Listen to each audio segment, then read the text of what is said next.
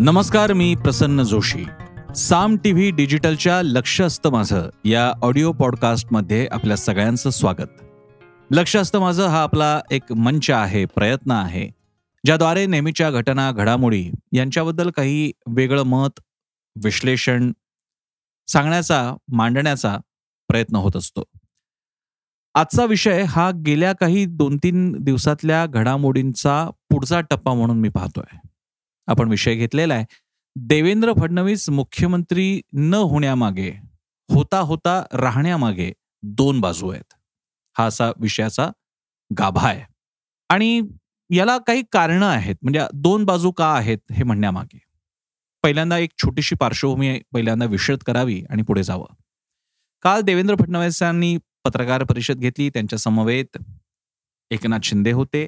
देवेंद्र फडणवीसांनी सांगितलं की एकनाथ शिंदे मुख्यमंत्री असतील मी सरकारमध्ये नसेन मात्र माझं पूर्ण सहकार्य असेल की सरकार चांगल्या प्रकारे काम करावं. यानंतर काही वेळ जातो जे पी नड्डा भाजपचे राष्ट्रीय अध्यक्ष म्हणतात देवेंद्र फडणवीसांनी मंत्रिमंडळात सहभागी व्हावं. त्यानंतर नरेंद्र मोदी यांचंही ट्विट येतं अमित शहाचं ट्विट येतं. एकूणच की पक्षाच्या सांगण्यावरून त्यांनी हे पद स्वीकारलेलं आहे देवेंद्र फडणवीसांनी याबद्दल त्यांचं अभिनंदन वगैरे. देवेंद्र फडणवीसही त्यांचे आभार मानतात. आणि हे लिहितात लक्षात घ्या हे लिहितात की मी पक्षाचा एक निष्ठावंत कार्यकर्ता आहे आणि पक्षाचा आदेश सर्वोपरी आहे. पुढे काही जाण्यापूर्वी आपल्याला भाजप पक्ष जेव्हा त्याची कार्यप्रणाली आपण पाहतो तेव्हा निष्ठेचं असं जाहीर वाच्यता करण्याची काही गरजच नाहीये. देवेंद्र फडणवीस त्यांच्या कुटुंबियांमध्येच आर एस एस संघ आणि भाजपचा इतका देदीप्यमान वारसा आहे निष्ठेचा वारसा आहे. तो वेगळ्या पद्धतीने काय सांगायची गरज? पण देवेंद्र फडणवीस यांनी तिथे ते म्हटलेलं आहे. मी पक्षाचा निष्ठावंत कार्यकर्ता आहे आणि म्हणून मी पक्षाशी एकनिष्ठ राहीन किंवा पक्षाचा आदेश मी मान्य करेन. आता आपण पुढे येऊयात. हे झाल्यानंतर पुढे काय झालं? दोन प्रतिक्रिया उमटल्या आणि तोच या आजच्या ऑडिओ पॉडकास्टचा गाभा आहे. एक म्हणजे हा देवेंद्र फडणवीसांचा मास्टर स्ट्रोक आहे. देवेंद्र फडणवीस आता उपमुख्यमंत्री असतील एकनाथ शिंदे मुख्यमंत्री. त्याच्यामुळे शिवसेनेचा जो दावा होता उद्धव ठाकरेंचा जो आरोप होता की या बंडखोर आमदारांना काय मिळणार आहे भाजपसोबत जाऊन? तर थेट मुख्यमंत्री पदच देण्यात आलं. बाळासाहेबांच्या सामान्य शिवसैनिकाला मुख्यमंत्रीपदी बसवण्याचं स्वप्न पूर्ण करून दाखवलं ते देवेंद्र फडणवीसांनी करून दाखवलं असाही एक सूर होता फेवर मधला काही जणांनी थेट अर्जुन आणि श्रीकृष्णाची जोडीच समोर मांडली आणि अर्जुनाचा रथ असला अर्जुन जरी बसला असला रथावर तरी सुद्धा सारथ्य श्रीकृष्ण करत होता. सारथी म्हणून श्रीकृष्ण कुठे कमी ठरत नाही. त्यामुळे देवेंद्र फडणवीस या शासनाचे सारथी आहेत. अर्जुनाच्या ठिकाणी एकनाथ शिंदे आहेत आणि श्रीकृष्णाच्या ठिकाणी देवेंद्र फडणवीस आहेत. अशी मांडणी झाली.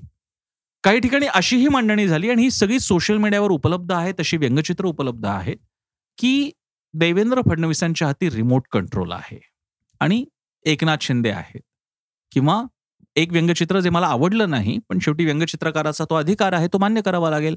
देवेंद्र फडणवीसांच्या हातामध्ये पपेट हँडल करण्यासाठीचा जो ग्लो असतो ग्लोज मोजा तो मोजा आहे आणि तिकडे एकनाथ शिंदेचा चेहरा लावलेला आहे असंही चित्र आलं. एकूणच देवेंद्र फडणवीस समर्थकांच्या विविध प्रकार असतात समर्थकांचे तर ही एक बाजू आहे. एक चांगल्या प्रकारे विश्लेषण पण त्यामध्ये आहे की हा मास्टर स्ट्रोक आहे भाजपला कसा फायदा होईल देवेंद्र फडणवीसांना इमेज वाढवण्यासाठी कसा फायदा होईल उद्धव ठाकरेंची त्यांनी कशी इमेज जे एक सहानुभूती मिळवण्याचा प्रयत्न होता ती कशी कमी केली असे हे पण मुद्दे आहेत. पण या सगळ्या विश्लेषण करणाऱ्यांमध्ये हे सगळे जे देवेंद्र फडणवीस समर्थक आहेत ते एक गोष्ट विसरतात एका विसंगतीची गोष्ट विसरतात. जर का हे नीट नियोजनाने ठरलं असतं आणि मग देवेंद्र फडणवीस म्हणाले असते की एकनाथ शिंदे मुख्यमंत्री आहेत माझ्याकडे उपमुख्यमंत्री पदाची जबाबदारी आहे आणि आता आम्ही दोघं मिळून हे शासन चालवणार असतो आहोत. तर कदाचित खळखळ झालीच असती पण किमान एकमत दिसलं असतं पक्ष नेतृत्व संघटन आणि देवेंद्र फडणवीसांमध्ये. काल दिसलं असं की देवेंद्र फडणवीस म्हणतायत की मी मंत्रिमंडळात नसेन मुख्यमंत्री एकनाथ शिंदे असतील. आणि मग पुढच्या घटना ज्या मी अगदी सुरुवातीला सांगितलेल्या आहेत. हे सांगणं आणि त्याच्यावरती ओव्हर रूल करणं. लक्षात घ्या ओव्हर रूल करणं पक्षाद्वारे याच्यामुळे देवेंद्र फडणवीसांची एक विचित्र अडचण होऊन जाते.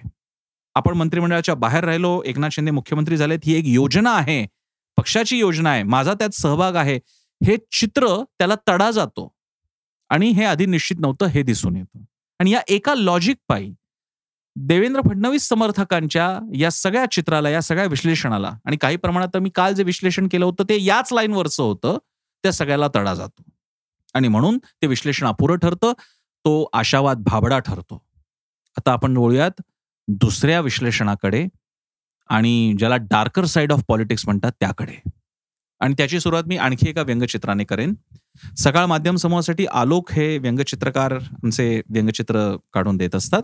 त्यांचं एक व्यंगचित्र आहे ज्याच्यामध्ये दोन फ्रेम्स आहेत व्यंगचित्राच्या. एकामध्ये सीएम देवेंद्र फडणवीसांच्या सीएम म्हणजे एकनाथ शिंदे आहेत बाजूला देवेंद्र फडणवीस आहेत. हातात रिमोट कंट्रोल आहे ते म्हणतात the remote control will be in my hands दुसरं व्यंगचित्र आहे त्याच्यात फडणवीसांच्या हातून रिमोट कंट्रोल उडालेलं आहे. बाजूला एक सोफा दाखवलेला आहे.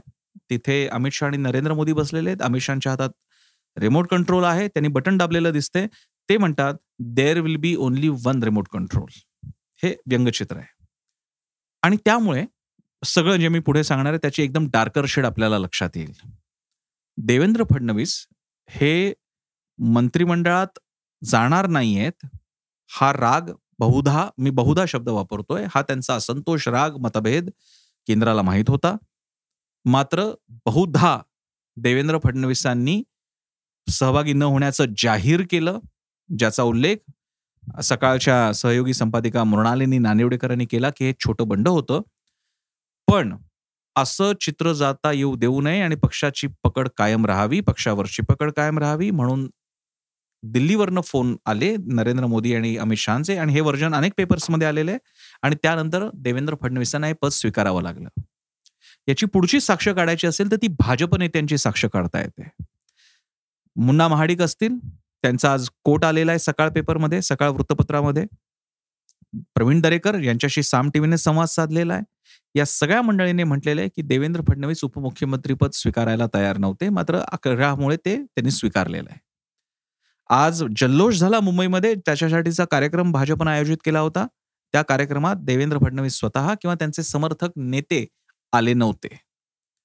नागपूरला त्यांचे अतिशय जवळचे मित्र राहिलेले आणि नागपूरमध्ये ज्यांनी महापौर पद सांभाळलेलं आहे ते संदीप जोशी यांनी सुद्धा एक पोस्ट लिहिलेली आहे. ती पोस्ट माझ्यासमोर आहे आत्ता आणि त्याच्या सुद्धा त्याचं सुरुवातच असं आहे मन सुन्न झालं मेंदू बधीर झालाय दुपारी दीड वाजताच तुझ्याशी भेटलो आनंद होता आणि पुढे सगळं त्यांनी लिहिलेलं आहे. पण शेवटी हे झालं नाही.